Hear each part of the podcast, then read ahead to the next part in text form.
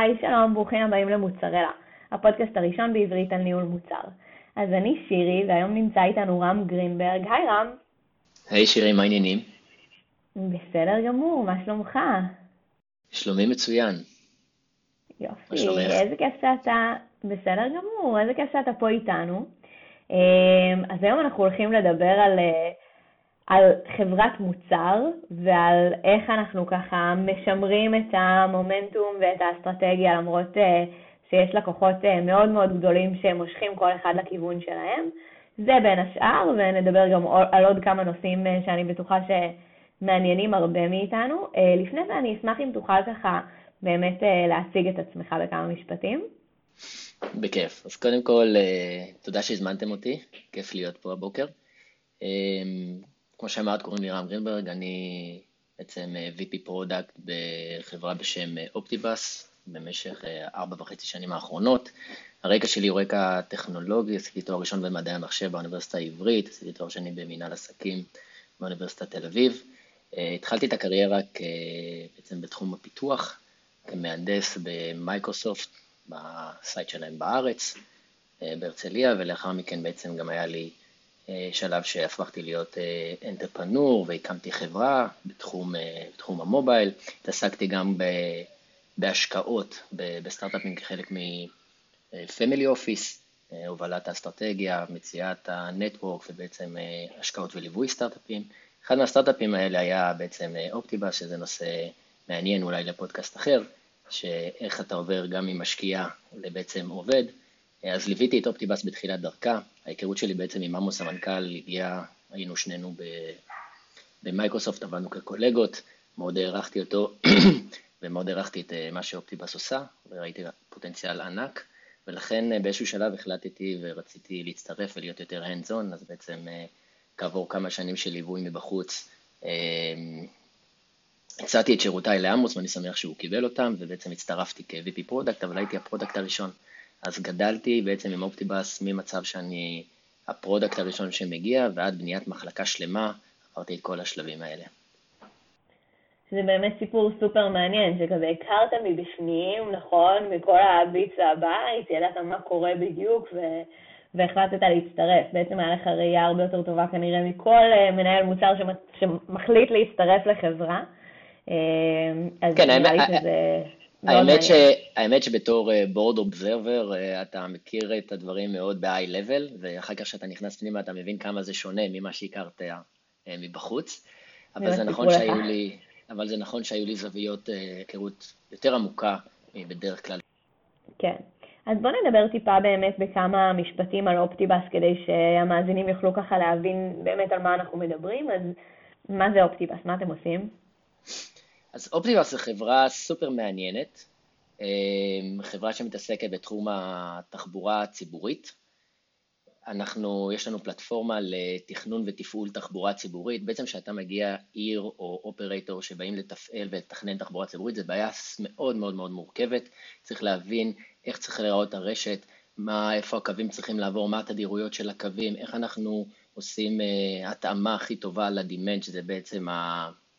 התנועה של, ה, של הריידרס, של הנוסעים במרחב, לאחר מכן אתה צריך להבין איך אתה מייצר תכנון לדבר הזה, כמה רכבים אתה צריך, כמה נהגים אתה צריך, מה כל רכב, מה כל נהג בעצם עושה במהלך היום, זה בעיות מאוד מאוד מורכבות. כשאני הגעתי לתחום אני חשבתי שיש אה, באמת אה, מכונות מאוד חזקות, טכנולוגיות מאוד מתקדמות שעובדות מאחורי הקלעים, וגיליתי עולם מיושן שעובד בצורה כמו שעבדו לפני 20-30 שנה, מערכות שהן און פרמיס, הן לא סאסיות, לא, מתקדמים, לא משתמשים ב-artificial intelligent או בטכנולוגיות מתקדמות, וזה מה שכל כך מלהיב במה שאנחנו עושים, בעצם היכולת שלנו לבוא, לקחת טכנולוגיה מתקדמת ולהצעיד את העולם הזה קדימה, וגם באופן אישי אני חושב שאתה מרגיש שיש לך אימפקט והשפעה על נושא כל כך חשוב ומהותי שמשפיע על כל כך הרבה אנשים בעולם, שזה פשוט אה, אה, מאוד מעניין ובאמת כאילו מרגש לעבוד על אה, מוצר כזה. כן, זה ממש מעניין. לאחרונה היו לנו יחסית הרבה פרקים שדיברו בדיוק על כזה מעבר מעולם ישן, אתה יודע, בנקים, ביטוח, תחבורה ציבורית, כאילו הניהול שלה מאחורי הקלעים, כל הדברים האלה, איך אנחנו שנייה לוקחים את הטכנולוגיה ועושים לזה את האקסלרציה ש, שהטכנולוגיה יכולה בעצם אה, לעשות, אז נשמע באמת סופר מעניין. והנושא ש, שככה בחרנו לדבר עליו זה נושא שיכול להגיד שאני באופן אישי נתקלת בו לא מעט אה, ביומיום שלי. וזה בעצם, אוקיי, יש לך סטארט-אפ, ואתה כזה רץ קדימה, והכל נורא נורא נורא כיף, ואז מגיעים, או, או בשלב יותר מאוחר גם, יש לך ככה כמה לקוחות אה, גדולים מאוד, אה, לפעמים זה שניים, שלושה, ולפעמים זה עשרה, ולפעמים זה חמישים, שכל אחד בעצם אה, מנסה למשוך לכיוון שלו, ולמשוך לצרכים שלו. ומצד שני, אנחנו יודעים, או חושבים שאנחנו יודעים, מה השוק צריך ומה האסטרטגיה שלנו, ואיך אנחנו בעצם ככה שומרים על חברת מוצר ולא נהיים מין חברת פרויקטים כזאת שאומרת אה, כן לכל feature אה, request של לקוח. שוב, מדובר כאן על לקוחות, אני מניחה גם אצלכם, מאוד מאוד גדולים. אני חושב שזו שאלה מצוינת. וגם Optibus בתור חברה היא גם נותנת, יש לנו לקוחות קטנים, בינוניים, אבל יש לנו גם לקוחות שהם enterprise, לקוחות ענקיים שמשלמים אה, מיליוני דולרים בשנה עבור השירות. אז אתה צריך ללמוד איך לייצר מוצר ולא להיגרר באמת אה, לבנות פרויקטים עבור לקוחות. אני חושב שזה נושא אה, מהותי. אבל אסור להתבלבל. אני חושב שלקוחות enterprise, לקוחות גדולים, על אף שהם מגיעים עם הרבה מאוד דרישות, זה דבר מאוד חיובי שקורה לחברה. קודם כל, זה בעיות טובות, זה אומר שהעסק מתקדם, זה אומר שיש באמת צורך אמיתי למוצר שלך, ואתה בונה פה מוצר שהולכים להשתמש בו בתפוצה מאוד רחבה. לצורך העניין, חלק מהלקוחות שלנו מפעילים אה, תחבורה ציבורית, אה, היום אופטיבאס לצורך העניין שולטת ב... או מתפעלת 50 אחוז, 60 אחוז מהתחבורה הציבורית ב, אה, באנגליה. אז זה אפשרי כשיש לך באמת לקוחות גדולים עם, עם תפוצה רחבה מאוד. אז אני ככה אתחיל מזה שאני אגיד שזה דבר חיובי. דבר שני, לקוחות הגדולים האלה, הם גם לוקחים את המוצר לאקסטרים. הם גם משתמשים באמת בכל היכולות של המוצר שלך, יש להם אנשים שהם dedicated ו... לפונקציונלית מסוימת, והם משתמשים ולוקחים את זה באמת הרבה יותר רחב, הם גם יכולים לעזור לך לפתח מוצר הרבה הרבה יותר טוב. אבל זה גם מגיע עם מחיר, נכון. אז אתה מגיע לפרויקטים enterprise מאוד גדולים, ואתה צריך אה, לתת, מצד אחד לפתח מוצר ביחד עם הלקוח, להבין את הדרישות שלו ולתת לזה מענה. מצד שני, אתה רוצה מאוד להיזהר ולא לפתח מוצר שמתאים רק ללקוח מסוים. אז הדרך לעשות את זה היא קודם כל להבין טוב את התעשייה. אוקיי? להבין טוב שאתה בונה מוצר ללקוח גדול, אתה לא בונה פה יכולות ספציפיות רק עבורו, אלא אתה מכיר טוב גם מה הלקוחות הנוספים, enterprise הנוספים, שקיימים, הם יצטרכו, וכבר בשלב התכנון אתה, אתה עושה את הוולידציה הזו. אתה מבין האם אתה, יש פה פיצ'רים או צרכים שהם ספציפיים מאוד ללקוח הזה, או שיש פה משהו שהוא הרבה יותר רחב. אם יש פה משהו שהוא יותר, הרבה יותר רחב, זה, זה מצוין, כי זה aligned מאוד עם האסטרטגיה שלך, אתה רוצה לבנות מוצר חזק, אתה רוצה שזה יהיה אה, אה, אה, רפטבילי מבחינת אה, היכולות ש, או המוצר ל, ללקוחות נוספים. אבל גם אין מה לעשות, יש גם צרכים שהם באמת ספציפיים ללקוח, ופה זה כבר הנקודה של המשא ומתן ואיך אתה אה, אה, אה, עובד מול הלקוח הגדול ומשנה את הדרישות שלו בצורה כזו שייתנו מענה יותר רחב ולא ללכת. אז, אז, אז אני אגיד שאין דרך להתחמק ב-100%, אבל לפחות מהניסיון שלנו, חלק גדול מהעבודה שאנחנו עשינו זה קודם כל להבין את הצרכים, את הכאבים, לאו דווקא לשמוע מה הפתרון שהלקוח הזה צריך, ואז להבין מה עוד השוק צריך ולראות איך אתה מייצר בסופו של דבר מוצר ולא פרויקט. מאוד מאוד מאוד חשוב. עכשיו, כחלק מה... אה, אה, בניסיון הראשון שהיה לנו עם enterprise, אין ספק שזה השפיע, ה impact היה הרבה יותר גדול, זה השפיע על הארגון, הארגון גם היה יותר קטן. אבל מאז סגרנו על עוד שניים, שלושה enterprise, ואני רוצה להגיד ולהרגיע את האנשים שנמצאים היום בסיטואציה שהם מרגישים ש... אנחנו עובדים רק עבור הלקוח הזה, כל ה-R&D שלנו מושת רק אה, לצרכים של הלקוח הזה. אני כן יכול להגיד לכם שבלקוח הבא ובלקוח אחריו אתה פתאום רואה שלא בנית פה פרויקט, אלא בנית פה מוצר. ובנית פה מוצר שאפשר להשתמש בו ועוד לקוחות יכולים להשתמש, ואתה משפר אותו, וכבר ה impact או ההשפעה על ה roadmap שלך ועל התוכניות שלך הולכות וקטנות ככל שיש לך יותר ויותר לקוחות. ואני חושב שזה בסוף המדד כדי להבין האם באמת בנית מוצר או בנית אה, פרויקט. אם אתה מגיע ללקוח enterprise הבא ואתה מרגיש שגם בלקוח enterprise הבא שלך אתה בעצם משקיע את אותם משאבים ועוד פעם אה, אה, את אותה עצימות כדי לתת מענה לצרכים שלו, אז כנראה שעשית איפשהו טעות. ו... ואתה בתור מנהל מוצר, בתור גוף, אתה רוצה לבנות חברת מוצר, חשוב מאוד להקפיד, לנסות להקטין כמה שניתן את הפיצ'רים ואת הפונקציונליות המאוד ספציפית ללקוח, ובאמת לבנות פה מוצר שמשמש שוק שלם ולא לקוח ספציפי. לגמרי, כאילו כל הזמן באמת צריך להיות בראש, האם מדובר ב feature enterprise לכל דבר ועניין, אה, לא יודעת, אצלנו זה דברים כמו לוגים יותר טובים ויכולות ל troubleshooting על ידי הלקוח ו single sign-on וכל מיני דברים שקשורים לזה, ואז באמת מדובר ביכולות enterprise. אני יכולה להגיד שכל מוצר enterprise כנראה שיש לו את היכולות האלה, שוב, בכל שוק. אני חושבת שבשוק התחבורה הציבורית יש feature ים אחרים שהם feature enterprise. אמ, אבל באמת, האם מדובר ב feature enterprise או האם מדובר במש, ב-use case ספציפי של הלקוח? ואז אני חושבת שזה גם עניין של מה מצב השוק, כי בסוף אם מתחרים שלך אה, נותנים את היכולת הזאת וכבר יש להם אותה, אז אולי יש כאן סיכון יותר גדול. והדבר השני שהזכרת אותו זה באמת, זה תהליך ב- ב- בחיי ובהתפתחות של חברה. זאת אומרת שאתה סטארט-אפ קטן ומגיע אליך IBM אה, או SAP, אה, או אני לא יודעת מה, מה המקבילה בתחבורה הציבורית, אה, איך קוראים לזה, המטרו של פריז, החברה שמפעילה את המטרו של פריז, לא יודעת, לא, אוטובוסים, אמרנו. גם, אוקיי. גם וגם, כן. First Bus באנגליה, Stagecoach, הרי המפעילים ענקיים שיש להם עשרות אלפי רכבים בכל העולם. כן. וכשאתה חברה, שוב, כשאתה העובד ה-15 בתור מנהל מוצר ומגיע לך אחד כזה, אז, אז כמובן ש, שזה יכול להיות גם בסדר להגיד לו, כן, אנחנו נעשה לך את ה feature הזה. אבל כשאתה כבר uh, חברה רצינית עם 300 פלוס עובדים, uh, ואגב, כמה עובדים יש? היום אופטבאס אנחנו באזור ה-300 עובדים. כן, צומחים נורא נורא מהר. לא, לא הייתי רחוקה, כן, אז באזור ה-300 עובדים, אתה כבר לא יכול להגיד כן אה, לכל בקשה כזאת. וזה גם כזה, יש כאן כן משהו בהתבגרות של חברה. בהתחלה אתה יותר אומר כן, ואחרי זה אתה יותר מבין מה הכיוון שלך ומה האסטרטגיה שלך, ואתה יכול גם להגיד יותר לא. אה, אז אני חושבת שזה נקודות ממש ממש חשובות.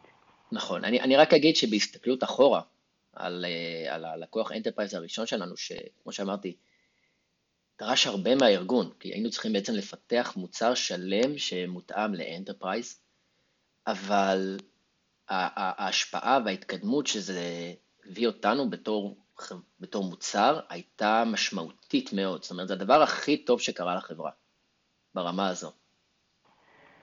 כן, והרבה פעמים משהו שאנחנו כזה שוכחים, זה שזה שלקוח מבקש, לא אומר שחייבים להגיד לו כן. זאת אומרת, זה גם בסדר גמור להגיד ללקוח לא ולנהל את הסיכון הזה ולהתנהל איתו ביחד עם הלקוח.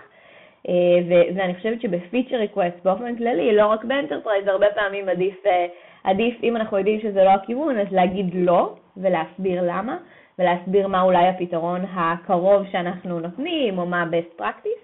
מאשר להגיד, כן, אולי שנה הבאה, זה ב-roadmap וכל מיני דברים שלפעמים אנחנו כמנהלי מוצר יותר נוח לנו להגיד מאשר להגיד, זה לא בתוכניות שלנו.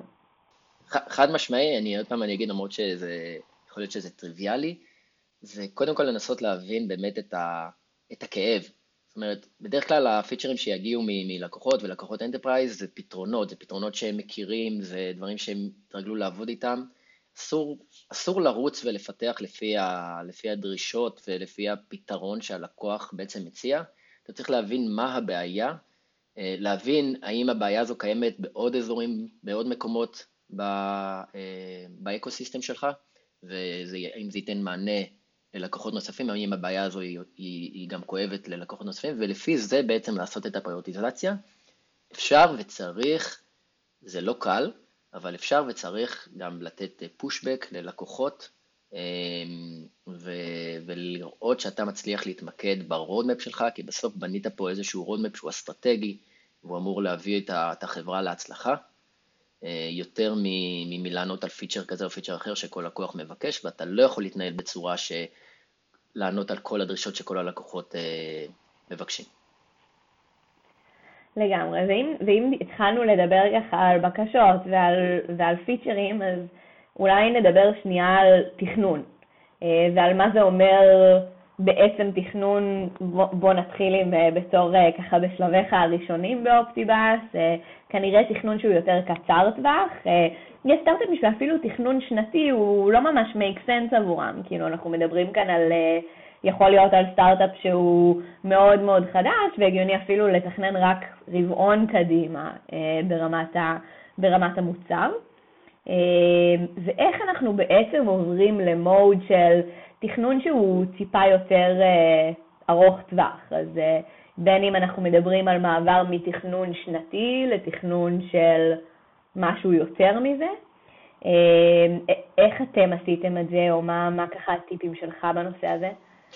אז אני חושב שתכנון זה נושא שנוגע באמת אה, בליבה של כל אה, מנהל מוצר, וזה נושא באמת מורכב, מאוד קשה לתכנן קדימה, ותמיד יש לך את, ה, את, ה, אה, את הסיטואציות שלא צפית, שמשנות לך את, ה, את התוכניות. אבל צריך לזכור שהמטרה של התכנון, גם אם זה תכנון של שנה, זה גם בשביל לתת איזושהי ויזביליות ואיזושהי קריאת כיוון למחלקה, ללקוחות, לארגון.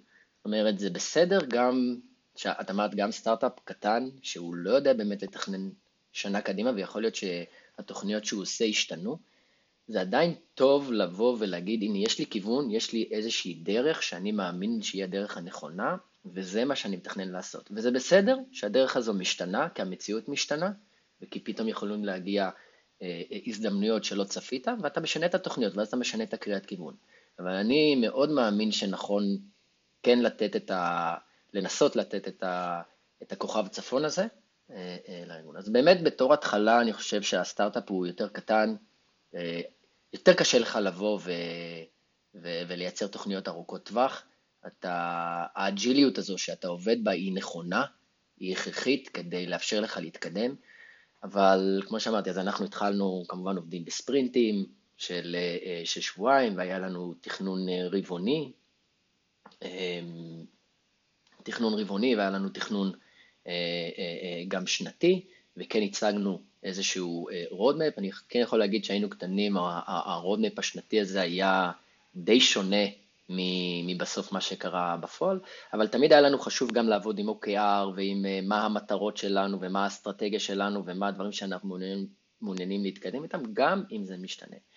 ככל שהחברה גדלה, והיעדים גם של החברה, גם מבחינה המוצרית, אבל גם מבחינת, מבחינות עסקיות, אה, אה, אה, אם זה יעדי גדילה, ARR, revenue, ככל שהחברה הזו, המצב שלה גדל, אתה גם צריך להתאים ולהתחיל לתכנן בהתאם. זאת אומרת, אם בעבר היינו עושים תכנון שנתי, והיינו אומרים, אוקיי, תחילת השנה, מה נעשה השנה ומה המטרות ואיך נצליח לעמוד במטרות, אני חושב שהיום אנחנו מתחילים לעשות איזושהי פאזה ולהבין שכדי לעמוד, אנחנו לא יכולים להסתכל רק על המטרות של 2022, כי בעצם כל בניית הכוח אה, אה, כדי לעמוד במטרות של 2022 עשינו תוך כדי 2021.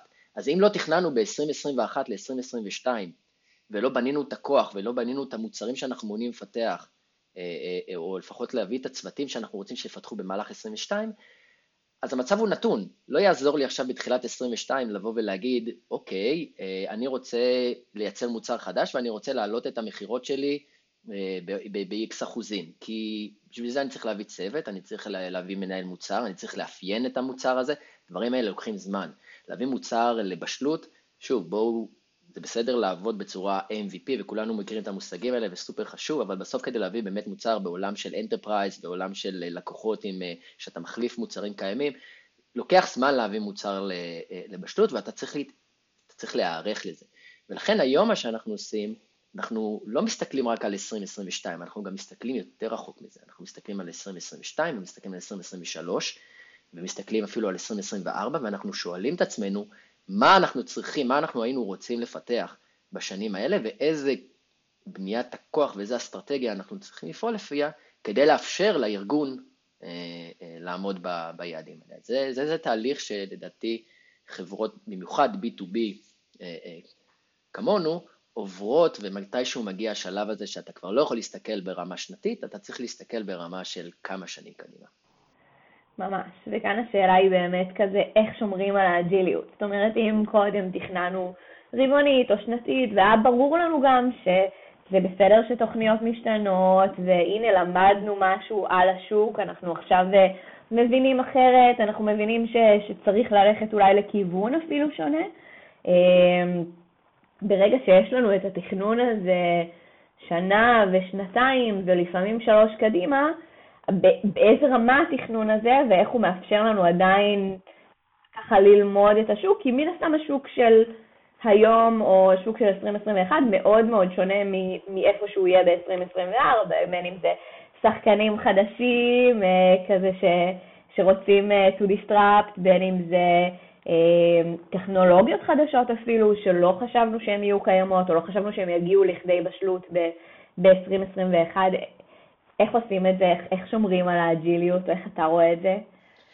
אז, אז זו, שאלה, זו שאלה מצוינת. אני חושב שבסוף התכנון הארוך טווח הוא לא מחליף את, ה, את האג'יליות ואת הצורך באמת בלעבוד בספרינטים קצרים ולעשות כל הזמן התאמות. כמו שאמרתי, כשאתה מתכנן לטווח היותר ארוך זה ברמה אסטרטגית הרבה יותר גבוהה. אתה לא נכנס לרמת הפיצ'רים הקטנים וההתאמות הקטנות, אתה מסתכל יותר איפה היית רוצה מבחינת פוזישנינג להביא את המודול שלך. אנחנו עובדים גם בצוותי מוצר, זאת אומרת שכל, אה, יש מנהל מוצר אחראי על מוצר עם ראש צוות וכל הצוות מפתחים והמעצב, הם ממש יחידה אורגנית שרצה ויכולה להתקדם בצורה כמעט אוטונומית, אה, וכל מנהל מוצר שם גם קובע את הרודמפ ועושה את הפריורטיזציה. אה, ברמה שאתה מסתכל יותר ארוך טווח, אתה מסתכל הרבה יותר גבוה, אם אתה רוצה עכשיו גם להקים צוותים חדשים, אם אתה רוצה עכשיו להיכנס לתחומים חדשים, אז אני חושב שזה משתלב מאוד מאוד טוב ביחד. בסוף כן יש לך את, ה, את האג'יליות ואנחנו עדיין עושים מטרות רבעוניות, כי כל רבעון אתה שואל מה הדברים הכי חשובים שאתה צריך להתעסק בהם, ומה איפה, מה, מה יזיז את המחט, וזה לא סותר את הצורך גם במטרות שנתיות, שאתה רוצה בסופו של דבר להגיע לנקודות מסוימות בסוף השנה, הרבה פעמים זה מאוד משלים. כן, יש מקרים שיכול להיות שדברים שלא צפית אותם ישנו לך את התוכניות, ו... אה, כי, כי השוק הוא דינמי ומאוד חשוב להישאר, אני חושב שזה אחת החוזקות שלנו כאופטיבוס, בטח אם אנחנו משווים את עצמנו למתחרים אחרים שבעולמות שלנו שהם און פרמיס, משחררים גרסה פעם בשנה, הלקוחות שלהם בכלל לא משדרגים את הגרסאות האלה, כי זה דורש מיגרציה מאוד כואבת ועלויות גבוהות, אז, אז יש לך לקוחות שמשתמשים בגרסאות חמש, חמש שנים אחורה. אני חושב שזה בסוף הכוח שלנו והאג'יליות הזו והיכולת שלנו לתמרן ולתת ללקוחות שלנו לעבוד איתם ולבנות מוצר ביחד, אבל באותה נשימה, להבין איך אתה, לאיפה אתה רוצה להגיע ומה חשוב לך ואיך אתה לוקח את השוק הזה וממש מייצר פה disruption. אה, לא לוותר על הדבר הזה ולא לוותר על החזון הארוך טווח ולא לוותר על האסטרטגיה שלך, אבל כן לראות שאתה מחובר לשטח, מחובר למציאות ועושה את השינויים שמתאימים, לא לפחד לעשות שינויים אם אתה רואה שהמציאות משתנה. בדיוק, כאילו כל הזמן באמת מדובר כאן על, על balance ועל להיות עם יד על הדופק, גם, ב, גם כשדיברנו על ה balance בין אה, לקוחות גדולים ו enterprise לחברת מוצר, וגם עכשיו שאנחנו בעצם מדברים על agile יות למול תכנון ארוך טווח, כאילו זה כל הזמן להיות עם היד על הדופק ובאמת לוודא שאנחנו ככה לא, לא, לא זזים מהמטרות שלנו ובאמת עושים את הדבר הנכון. אני חושבת שזה סופר סופר חשוב. השאלה הבאה שלי, והיא נוגעת אה, חלקית למה, ש, למה שבעצם דיברנו ולאופי של, אני חושבת של Optibus ושל הרבה חברות אחרות, זה בעצם אה, שאלה שעולה המון. זה איך, איך בעצם אתה מנהל מוצר כשאתה לא ה user, או אפילו לא מכיר את ה user, או כשה user הוא מאוד מאוד אה, רחוק ממך. אז אולי שנייה תיתן איזושהי הקדמה על מי ה user ים שלכם וכמה אתם בעצם אה, רחוקים מ- מלהיות ה user, כי הזכרת טיפ-טיפה את התעשייה שלכם. אז אנחנו מאוד רחוקים מה user ים שלנו. אמ, ה user ים שלנו בעצם זה planner ים, schedulers, אה, מתכנני תחבורה ציבורית ומפעילי תחבורה ציבורית. אני באופן אישי אף פעם לא תכננתי תחבורה ציבורית לפני, אין לי product manager היום שעשה את זה בעברו, ואני חושב שיש לזה חיסרון, אבל יש לזה גם יתרון. החיסרון כמובן זה ההיכרות שלך עם, עם הצרכים, מאוד uh, מורכב, או, או, או זה מכניס אתגרים כדי לפתח או לבנות מוצר ל user שאתה לא מכיר ואין לך את האינטואיציות הבסיסיות של איך הוא הולך להשתמש בזה ומה, ומה נוח ומה פחות נוח. כי בסוף אנחנו בונים פה מוצר, תחשבי על זה שיש אנשים שמגיעים בבוקר, הם פותחים את הפלטפורמה, וזה מה שהם עושים כל היום, הם כל היום עובדים על הפלטפורמה שלנו. אה, זה מוצר B2B מאוד מקצועי. אבל היתרון של זה, ברגע שאין לך את האינטואיציות האלה, וברגע שאתה פחות מכיר, אתה חייב ללכת ו... ול... וללמוד מהם. זה מצריך ממך בתור מנהל מוצר, אתה מגיע עם ראש פתוח, עם ראש נקי, ואתה חייב ללכת ולדבר יותר עם היוזרים ולהסתכל עליהם עובדים וללמוד מהם, אה, ואתה לא עושה קיצורי דרך. אז, אז זה באמת יותר מאתגר, אבל מצד שני זה גם, יש את היתרון שמצריך ממך כמנהל מוצר להיות הרבה יותר קרוב לשוק, הרבה יותר קרוב למשתמשים שלך. כן, וגם עוד יתרון זה באמת שאתה לא biased, כי יש אה, גם חסרונות להיות, אה, להיות ה user או להיות user של המערכת, לצורך העניין, אם עכשיו הייתי מנהלת מוצר של ג'ירה, אני מניחה שהשימוש שלי בג'ירה מאוד מאוד שונה מהשימוש של אנשים אחרים אה, בג'ירה, ויכול להיות שבמצב כזה, כמנהל מוצר, אתה קצת bias, אתה קצת לוקח את, ה, את השימושים שלך, וכאן יש לך את היתרון, אתה, אתה לא ה user, אתה לא יודע באמת, אתה חייב ללכת ולשאול ולחקור אה, ולעשות את העבודה הזאת בעצם כל הזמן. אה, אז אנחנו ככה קצת לקראת סיום. אה, ואני אשמח, נתת כאן המון טיפים סופר סופר חשובים, אה, ואני למדתי המון, ואני אשמח לטיפ אחד אה, למנהלי מוצר לסיום, לאו דווקא שקשור לנושאים שדיברנו עליהם.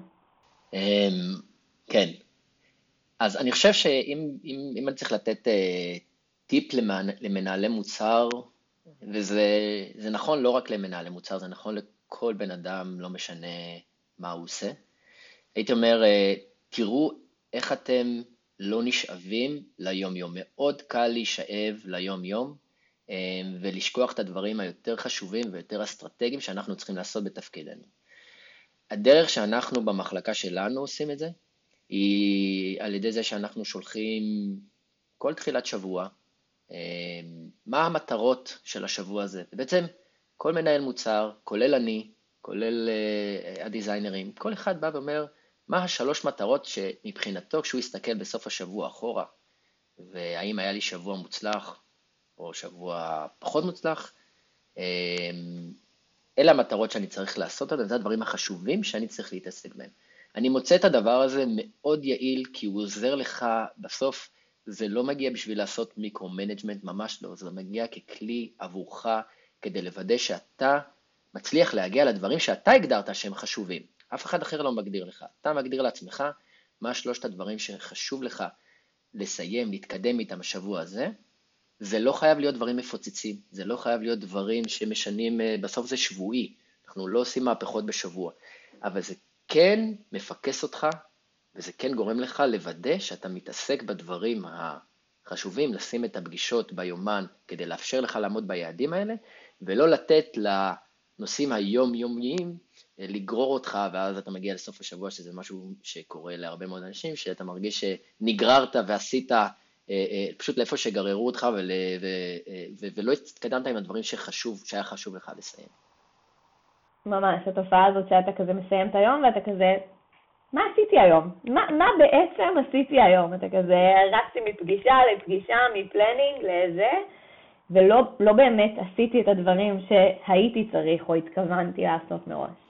אמ, אני חושבת שזה טיפ אה, מאוד... אנחנו מוצאים את זה מאוד יעיל, שולחים בתחילת השבוע שתיים, שלוש נקודות, בסוף השבוע כל בן אדם כותב אם הוא עמד במטרות, אם הוא לא עמד, מה, עושה רטרו לעצמו, למה לא עמדתי במטרות? יכול להיות שהגדרתי מטרות לא נכונות, יכול להיות שלא פיניתי לעצמי מספיק זמן, נגררתי אחרי השוטף, והמטרה זה בסוף לתת לך כלים כמנהל מוצר, אה, להתמקד בדברים שחשוב לך להתקדם איתם, שאתה חושב שיש להם אימפקט הכי גדול, ואנחנו מוצאים את זה מאוד מאוד מאוד יעיל. מעולה. טוב, אז רם, ממש ממש תודה. היה סופר מעניין, אני חושבת שלמדתי המון בפרק הזה. אמ, אז תודה. תודה לך, שירי, על זה שהזמנתם אותי. תודה. אה, ותודה כמובן לכם שהאזנתם, אה, מוזמנים לעשות לנו לייק, אנחנו בפייסבוק ובלינקדאין, וכמובן אה, שניתן גם את הלינק לאופטיבאס, ואם אתם רוצים לשאול משהו את, את רם, אז ניתן גם את, ה, גם את הלינקדאין שלו. ותודה רבה, נתראה בפרק הבא. ביי ביי. ביי, להתראות.